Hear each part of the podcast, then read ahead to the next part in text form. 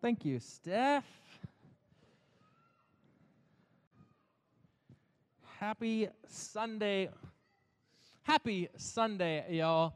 This crew who's here today, you're the group that woke up and chose adventure. I like it.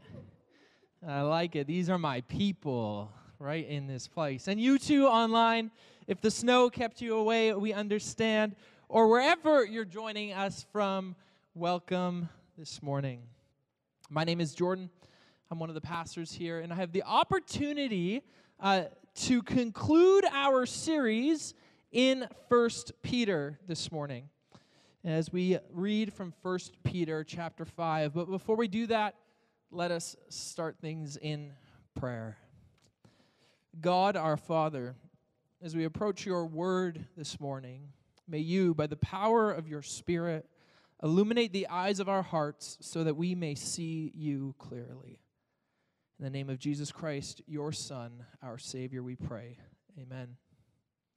All right, adventure crew. Today is the last day of First Peter. We kicked off First Peter post summer, kind of in the fall, and we began to journey through this book, and we hit the last section of verses today. If you remember all the way back to when we kicked off the, ber- the, the book of First Peter, you'd remember some key contextual clues that we went over that help us understand what's going on in this book, who Peter is speaking to, what's going on in the world at this time. Peter is writing from Rome, and he's writing to early young Christian communities, which would have been a good mix of Jewish converts and pagan converts to Christianity. And he's writing them, and he's he's passing along a cyclical letter that's hitting a whole bunch of these churches in Asia Minor. And so in First Peter, uh, in First Peter, it's a letter written to these churches, but it's surely a letter written for us. It's God's word through Peter for you today in 21st century Canada. In 1 Peter chapter 1, we talked about the living hope that is ours in Christ Jesus our Lord. The living hope that is ours. And and then we talked about the holiness that allegiance to Jesus demands of us in 1 Peter chapter 2, we discuss how God has chosen to have relationship with us. That he, he came down to our level. And then we also talked about uh, how, how God's love for humanity perseveres regardless of our constant rejection of him. We also talked about what godly submission to earthly rulers looks like. In 1 Peter chapter 3, we discuss the relationship between husbands and wives and how, as a follower of Jesus, you will suffer for doing good. In 1 Peter chapter 4, we really built out a theology of suffering. This understanding that, that the, the purpose of life is not to escape suffering or to, to get through it unscathed, but rather the purpose of life is that we endure through our sufferings and cleave to the one who has suffered before us and who calls us to him, Jesus Christ. We talked about that we, we, we actually shouldn't be surprised when suffering comes our way and that we should praise God in the midst of our troubles. And then in 1 Peter chapter 5, we talked about this idea of, of church eldership and how members of how as members of one body we have a responsibility to mutually submit to one another in love. Last week pastor jerry talked about being humble. And it brings us today to 1 peter chapter 5 verses 8 to 14 let's read it together. Be alert and of sober mind your enemy, the devil, prowls around like a roaring lion looking for someone to devour. Resist him, standing firm in the faith, because you know that the family of believers throughout the world is undergoing the same kind of sufferings. And the God of all grace, who called you to his eternal glory in Christ, after you have suffered a little while, will himself restore you and make you strong, firm, and steadfast. To him be the power forever and ever. Amen. With the help of Silas, whom I regard as a faithful brother, I have written to you briefly, encouraging you and testifying that this is the true grace of God. Stand fast in it. She, who is in Babylon, chosen together with you, sends you her greetings, and so does my son Mark. Greet one another with a kiss of love. Peace to all of you who are in Christ.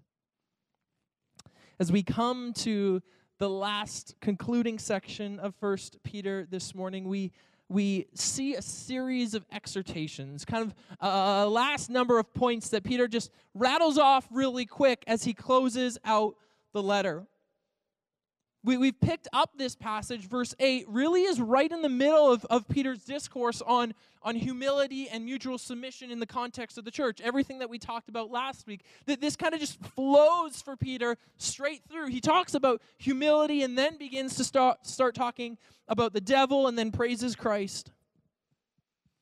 You know, Peter goes from humble yourselves and cast all your anxiety on God, for he cares to you to how Christians should react to their enemy, the devil. He says, Be alert, be self controlled, be of a sober mind, be dialed in. Because your enemy, the devil, is out looking to consume you. He's looking to devour you like a lion devours its prey. And it should strike us as interesting that Peter waits until the last part of his letter to bring up the devil as it relates to Christian suffering. He recognizes, yes, that, that the, the, the devil is present in the suffering of a Christian, but it's not the first thing that he talks about. It's actually the last thing that he talks about. And even so, his treatment of the devil is very, very brief. Be alert, be of sober mind, the devil's not out to make friends, he wants to eat you. So, Christian thinking about the devil, about Satan, uh, largely swings between two poles. The first pole, uh, perhaps a minority position, but undeniably there, is this, is this group that would look for the devil under every rock. It is this uh, uh, group, I'd say, usually of Christians, that's fascinated with the power of the devil. They're looking to cast demons out of everything. These Christians, they're well attuned to the reality of evil, but I actually think that they, they end up giving the devil more credit than he's due because their obsession on evil and on conquering the powers of evil becomes an idol in place of their worship of Jesus Christ. It becomes their number one priority. And on the far opposite end of the spectrum, are, are those who reject the idea of the devil as Christian myth or lore. Uh, uh, this is the dominant thinking in our Western secular society, and so most of us actually just pick up this perspective by osmosis. You know, it, it's an idea that refuses to acknowledge the spiritual reality of evil. Surely evil exists, but it denies the spiritual reality of evil. And it's quite interesting to me that many in the West are open to spiritual experiences, specifically spiritual experiences of healing, of wholeness, of restoration, of completeness, but strangely naive to the powers of darkness, of spiritual despair, of brokenness. We're open to spiritual experiences that promise peace and tranquility and prosperity, but anything negative, we have a tendency to shy away from, to ignore, or to pathologize. We take spiritual darkness, and the best that we can do is call it a psychological problem and medicate it into passivity. We're really uncomfortable with the idea of talking about evil, spiritual forces of evil. I'm not denying the reality of psychological problems by any means, but I am saying that in our Western secular society, there's a glaring disparity between how we approach spirituality. We are open to the good, but we are hardly willing to entertain the reality of the evil. And, and this idea that the only spiritual experiences that we should be having or could have are good ones is in fact growing in popularity today. We talk about spiritual mindfulness and manifestation as paths to a more complete self. If you've never heard that, just keep scrolling Instagram or TikTok long enough and you'll find somebody preaching that message. And, and, and in the self help and in the soul care world, there is a conspiracy of silence, if you will, around the powers of evil that are present in our society. And it's at this point that I think it's worth taking a bit of an aside that, that points to this issue in our society, but also in our church. Like I said, we, we've really accepted this idea because it's the dominant thinking in Western society. We swim in these waters, we breathe this air, and these ideas begin to implant themselves until we think that they're truth in our society, we love the idea of being, being spiritual. There's actually some sort of clout that comes with this idea of being spiritual. But no one likes to define their spirituality. And I got to thinking, why is this? It's because the ambiguity of being spiritual is actually self serving. We can be spiritual, but not actually have to believe in anything. You know, we can be spiritual, but not have to submit to any spiritual authority. You know, we can be uh, spiritual, and the only guiding light in our life can be our own self desire, what I want for my life. We can be spiritual, but not have to submit to a spiritual community.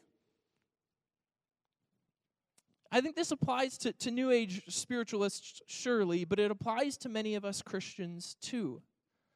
When I was doing my undergrad, uh, it's pretty popular to to reject the title Christian among you know the crew that I was uh, kind of in school with who were followers of Christ. Uh, we rejected the, the, the title Christian and we called ourselves Jesus followers instead. And, and there was this distance that we tried to, to put between us ourselves and the term Christian.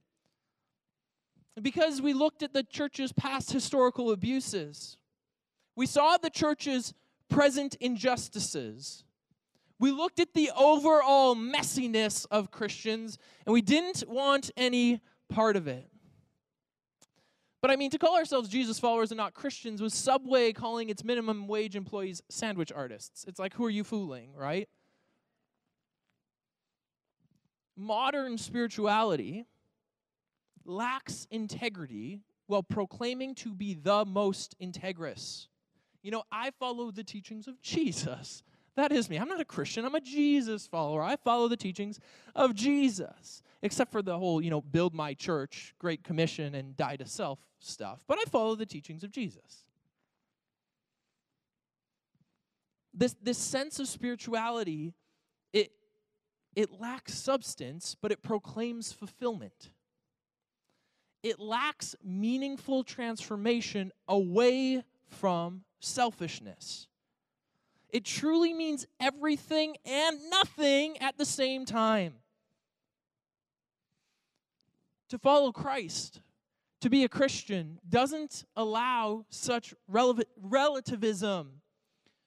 The Christian tradition, no matter how diverse its expression over the last 2,000 years, churches in the East and in the West and in the North and the South, they are unified in foundational truths which lead to complete life transformation at the hands of Jesus Christ. And the history, oh, I love history. The history of the Christian spiritual tradition is a deep treasure trove to be mined. And I would much rather point you towards, you know, the monastics of the 5th and 6th century than to another pseudo-Christian Buddhist podcaster. We, we, we need to recapture this understanding of spirituality is not just this good thing that I, you know, makes me feel good and I self actualize, but actually a battle between good and evil, a battle that has been won by Jesus Christ. Here, here's my point in this monologue you're wired to worship something. You are wired to worship something. And if you are not aware of it, our culture, the water you swim in, the air that you breathe will rewire you to worship yourself. And it will do it under the guise of self actualization, of true fulfillment, and uh, the most scary, it will do it under the guise of righteousness. And if you are a Christian, it takes the daily carrying of your cross. It takes mutual submission to one another. It takes the cultivation of relationship with believers and with Christ for you to fight against the powers of darkness, the powers of darkness that Peter is acutely aware of. It is literally the role and the function of the church. You know, pastors are shepherds. They keep the sheep from being eaten by the lions and by the wolves. This is what the community is supposed to be a protecting environment that keeps you safe from the powers of evil and that follows Christ's mission and carries out Christ's commission to his church to actually establish his kingdom on earth as it is in heaven. And his kingdom has already defeated the powers of evil. This is who we are as Christians, and we need to get back to this. We need to reject the spirituality of our age, and we need to recognize that good exists in Christ and that evil exists, period. So let's get back to the devil. Uh, the scriptures speak with certainty that there is an enemy, that there is a devil, that there is Satan, the father of lies, the evil one. Many names he shows up. He's an accuser, he's a deceiver, he's a liar, he's the one in command of the forces of darkness which plague our world. He appears in the Garden of Eden as he tempts Adam and Eve. He, he appears in the Gospels as he tempts Jesus in the desert. And he appears in the book of Revelation as he's defeated and cast into the lake of fire. Now, when we begin to talk about the devil, we probably conjure up these medieval images of a man with a pitchfork and a little pointy tail. But, but we, we kind of need to, to tear apart these images of the devil. And there's actually a lot of theological work that we, we need to em, embark on to understand Satan and how he plays into the story of the scriptures. But what is sure, without having to do all that work here and now, is that Peter knows the devil doesn't have your best interests at heart. What is sure is that Peter communicates to us that the devil wants to destroy you, to devour you, to annihilate you. And so I, I, bring back up this question why does Peter wait until the end of First Peter to bring up the idea that the devil is present in your persecution and in your sufferings? when we look to the letter, and actually the next verse in the letter, it becomes quite clear. Peter gives this tiny verse about Satan, you know, uh, uh, being present in the suffering of believers, and then he says, And the God of all grace, who called you to his eternal glory in Christ, after you have suffered a little while, will himself restore you and make you strong, firm, and steadfast. To him be the power forever and ever. Amen. For Peter, suffering is a part of life. It's the reality of or, or the reality of sin, the reality of evil guarantees your suffering. The reality of injustice, of hatred, of violence, and of pain guarantees your suffering in this life. And to be a Christian is not to escape these things, but to maintain rightly oriented worship towards our Creator in the midst of them.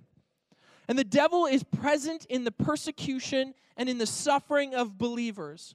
But our focus is not so much on defeating the devil, but on cleaving to the one who has already defeated him. Faithful Christians do not need to worry that everything is a spiritual attack, and nor should they treat Satan as a non factor in their lives.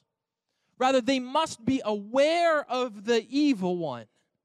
They, they must be of sober mind, keenly aware, yet having their hearts fixed and their minds fixed on the saving, transformative, and holy good nature of Christ. Peter's saying, Be aware of evil. It's important for you to know. But, but really, it's in your worship of Jesus Christ that you will find healing. It's in your worship of Jesus Christ that you will be made strong. It's in your worship of Jesus Christ that you are made complete. It's in your faithful Christian practice as you follow in the ways of Jesus that you will begin to move in mercy and in goodness and in wholeness. And in doing that, you take up arms against evil because you're working to alleviate the suffering of your brothers and sisters. You are a flag bearer, then, pointing to the reality of God's kingdom, a victorious kingdom. Be alert, pay attention. The way that we win battles against evil is not by our own might. It's surely not by our own willpower, but it's by adherence to our commitment to Jesus Christ. Jesus said, John 16 33, In this world you will have trouble, but take heart, for I have overcome the world. And I think this, kind of dialing it back to our conversation about the ambiguity of spirituality and how that serves selfish purposes, this is the, the good news of certainty in Christ. That this is the good news is that being a Christian gives you a place to stand. Being a Christian gives you a place to stand. Knowing Christ and his sufferings allow us to make sense of our sufferings. Knowing Christ and his victory allows us to fearlessly take those arms up against evil. Knowing Christ and his resurrection gives us an eternal hope of life together with our Creator in perfect love.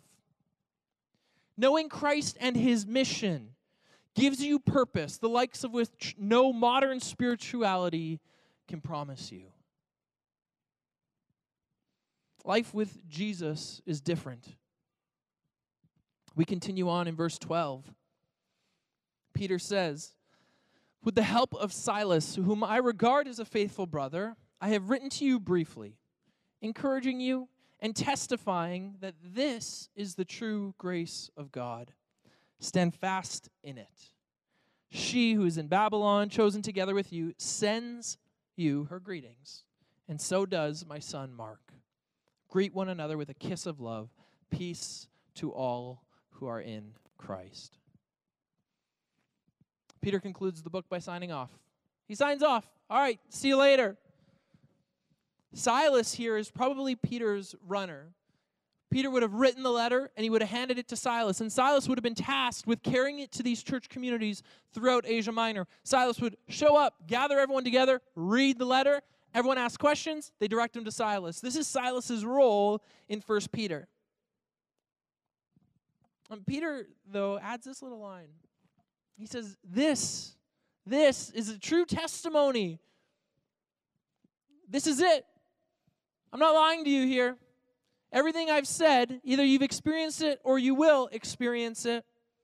And he encourages his readers to remain resolute in it, stand fast in it, he says. And this is my encouragement to you as we end the book of First Peter. Stand fast in it.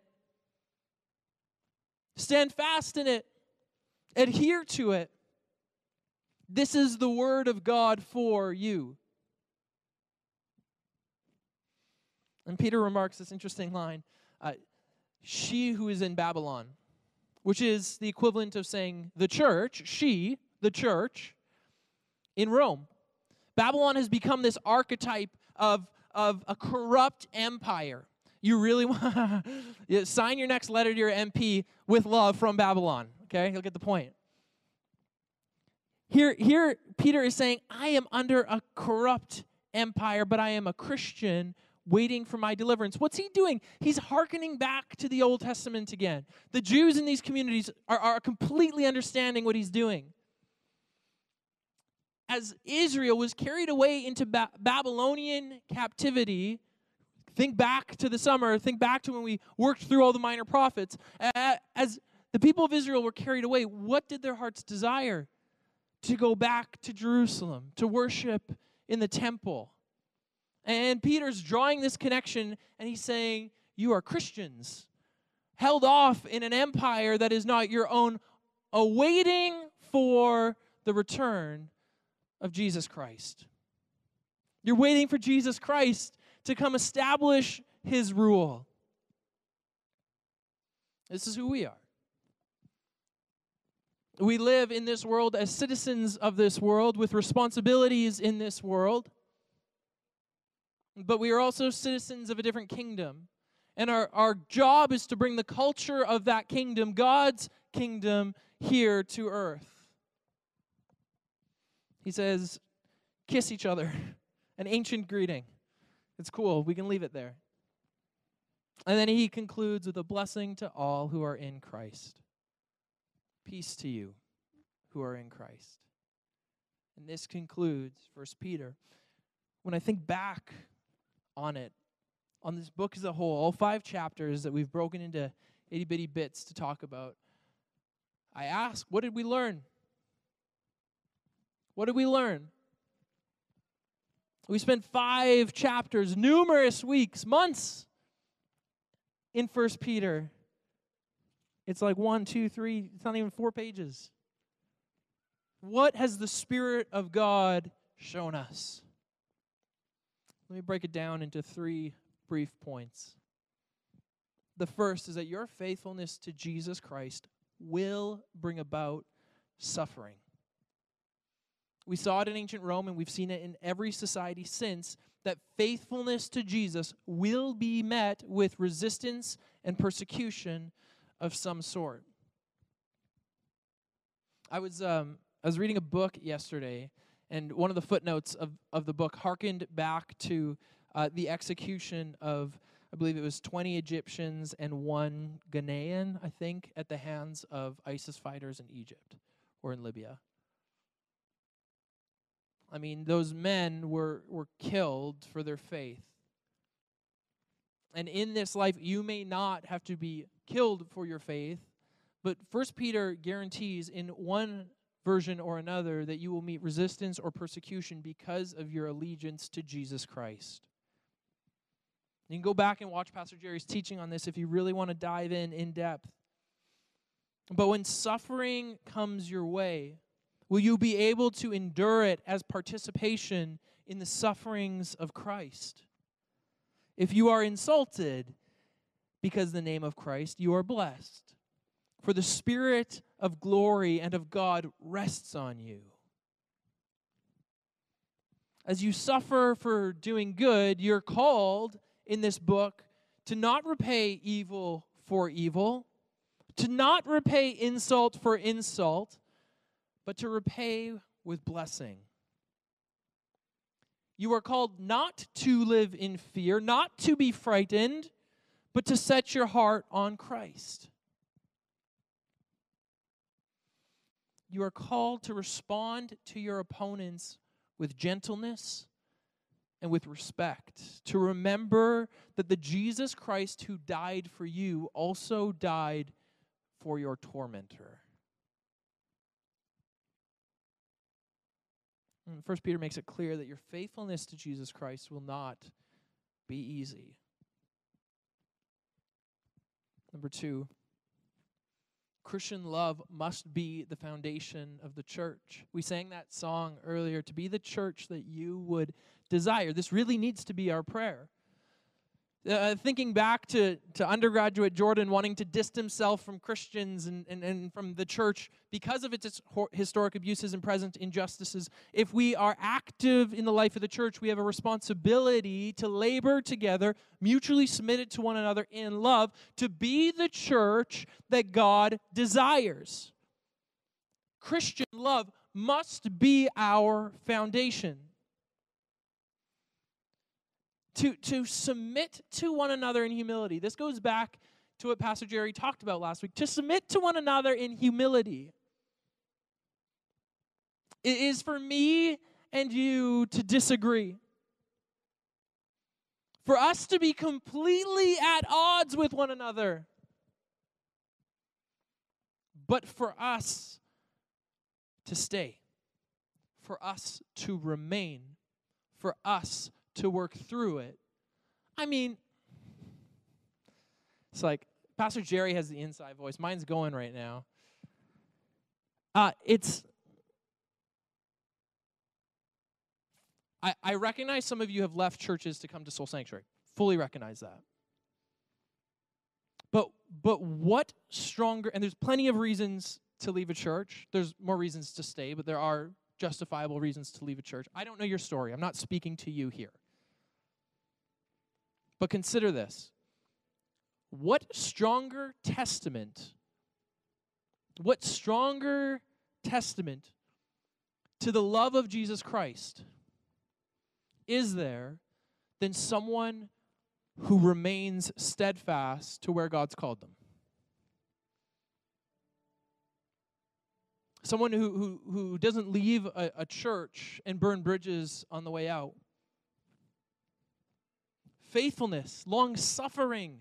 These are Christian virtues.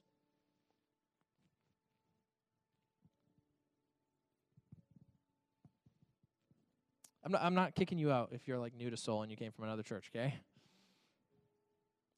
But but maybe my challenge to you is this. Your brothers and sisters in Christ at your previous church, here's my challenge for you. Are those relationships reconciled?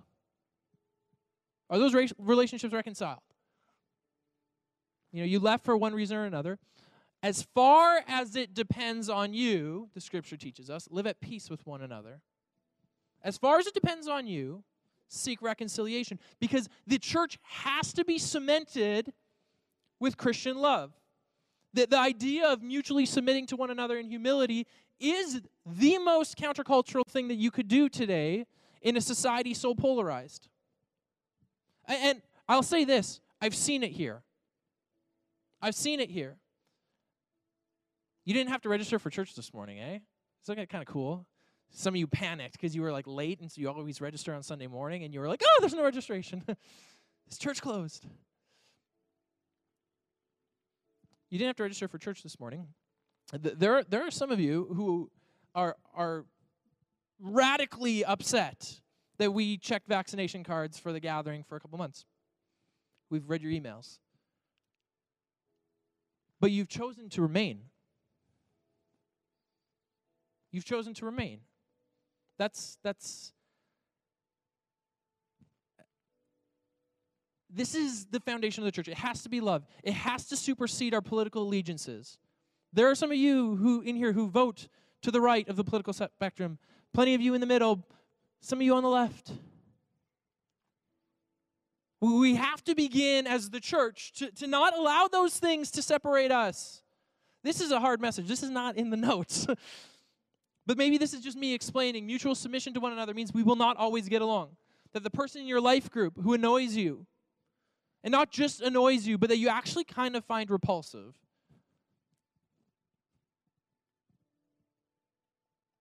for you to remain in relationship, allowing the grace of God to work through them to transform you, and the grace of God to work through you to transform them as we draw closer to Christ in order to see his face clearly. When I say love must be the foundation of the church, we must love one another deeply. We must forgive one another when we wrong each other. We must offer hospitality. Actually, go back to forgiveness for one quick second. Uh, to forgive one another when we wrong each other means to confront some of the darkest parts of our existence. When I wound you, when you wound me, to acknowledge it, to lean into it. Man, if you want church light, you're not going to find it here. What you will find is a bunch of broken people doing their very, very best to follow Jesus, believing that the pursuit of Christ is more important than anything else that this world has to offer us. Okay, we must offer hospitality and eat together.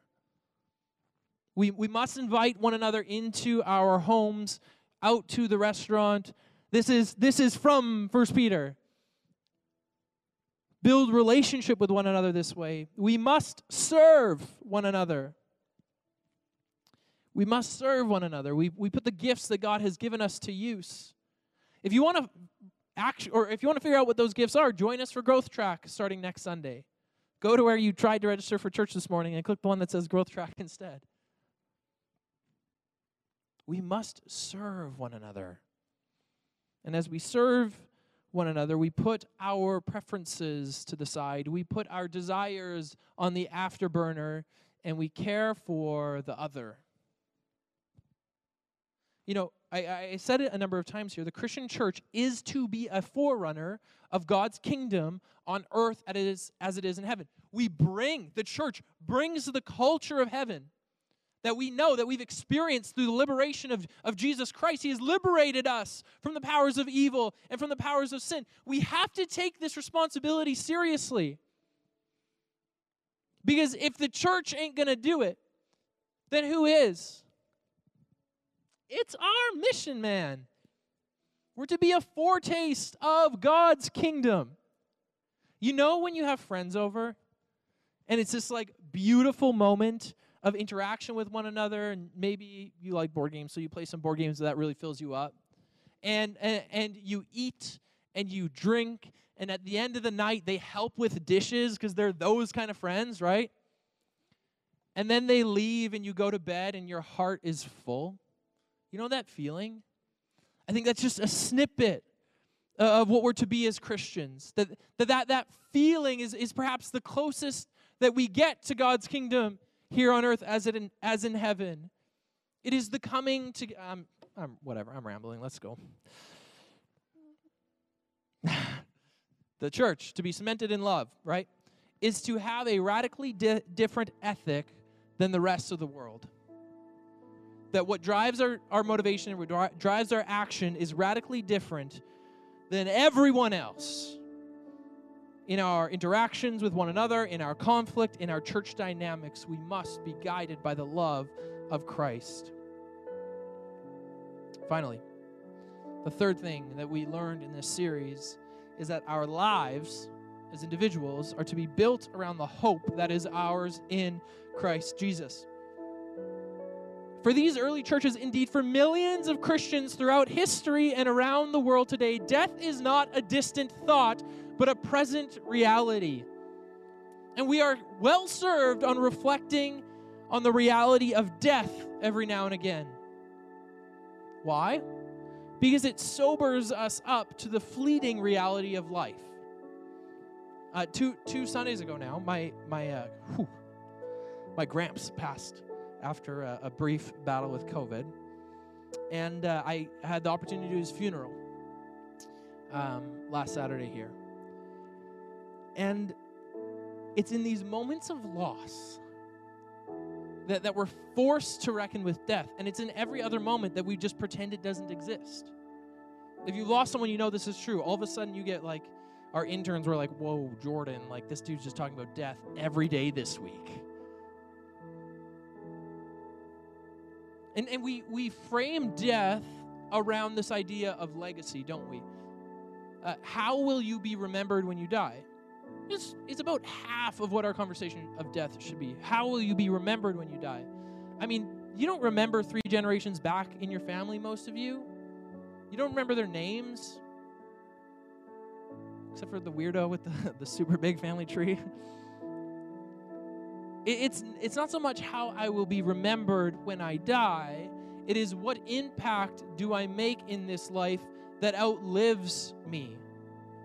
What's the impact that I have in this life that outlives me? I, I looked at my grandfather, and I don't know how many years until his name kind of fades off into history. But I looked at a man who was a faithful servant of Jesus Christ, who in a care home, just like he, he, he would record prayers on little microphone like voice recorders and give them to his nurses so that they could take home so that he could pray for his nurses even when they were off He was a man who, who, who proclaimed the goodness of Jesus Christ and the hope that was his in death.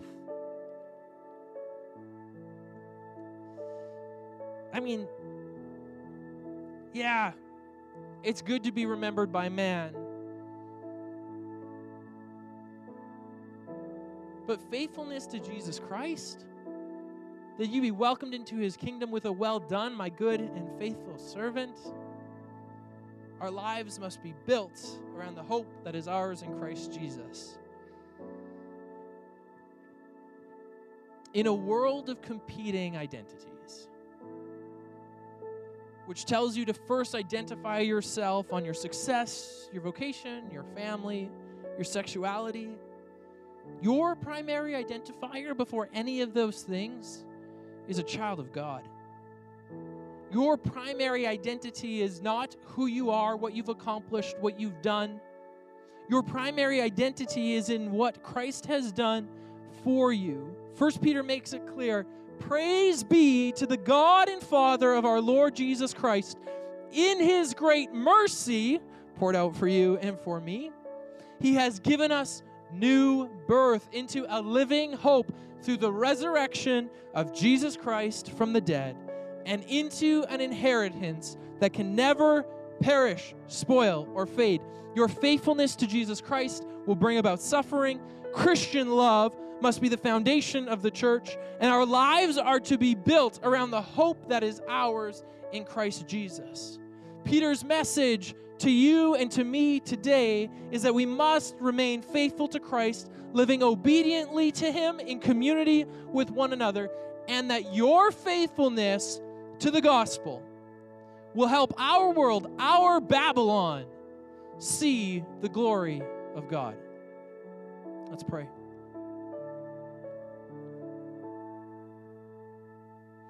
Father God, by your grace, you have freed us from a self centered life wrapped in our own story, and you have written us into your story of redemption and of cosmic renewal. It's not about our, us, it's about you. We are not holy in ourselves, but are perfectly holy in Christ. We are no longer our own, but we are your possession. And for the rest of our lives and throughout eternity, we have been given the privilege of declaring the nature of your grace and the wonders of your love. Thank you for showing us that the gospel isn't about what we do for you, but what you've done for us in Jesus and what you're doing through us for your glory. We echo the words of Peter, saying once again, Praise be to the God and Father of our Lord Jesus Christ, for in his great mercy, you have given us new birth into a living hope through the resurrection of Jesus Christ from the dead and you have given us an inheritance that can never perish, spoil, or fade. Amen. I invite you to stand with me. As we move out of the book of First Peter uh, and into the next two months, we're working on a series, and Pastor Jerry is preparing on a series that addresses some of the most asked questions of faith. We've been able to throw it out on Instagram and just a flood of responses coming in questions about what it means to follow Jesus, questions about what it means to be a Christian in this age, questions about theology and science and faith and all of that. And I am really excited for what the next two months hold. But we end today with a blessing, the same way, or the same blessing with which we began First Peter. In times of old, the one giving a blessing would extend hands, and those receiving it would do likewise. If you would like a blessing as you go, would you extend hands? Soul Sanctuary. May the God who brings salvation through the blood of Jesus Christ, poured out on the cross for the forgiveness of your sin, reign in your hearts. May the God who defeated the powers of sin and darkness through the resurrection of Jesus Christ from the dead raise you to new life, not for yourself, but for his glory. And may the God of the gospel through which we are made holy and sanctified by His Spirit, equip us with every good thing for doing His will. And may He work in us what is pleasing to Him through Jesus Christ, to whom be the glory forever and ever and ever. Amen. Soul Sanctuary, be blessed. Go in peace, and we'll see you next week.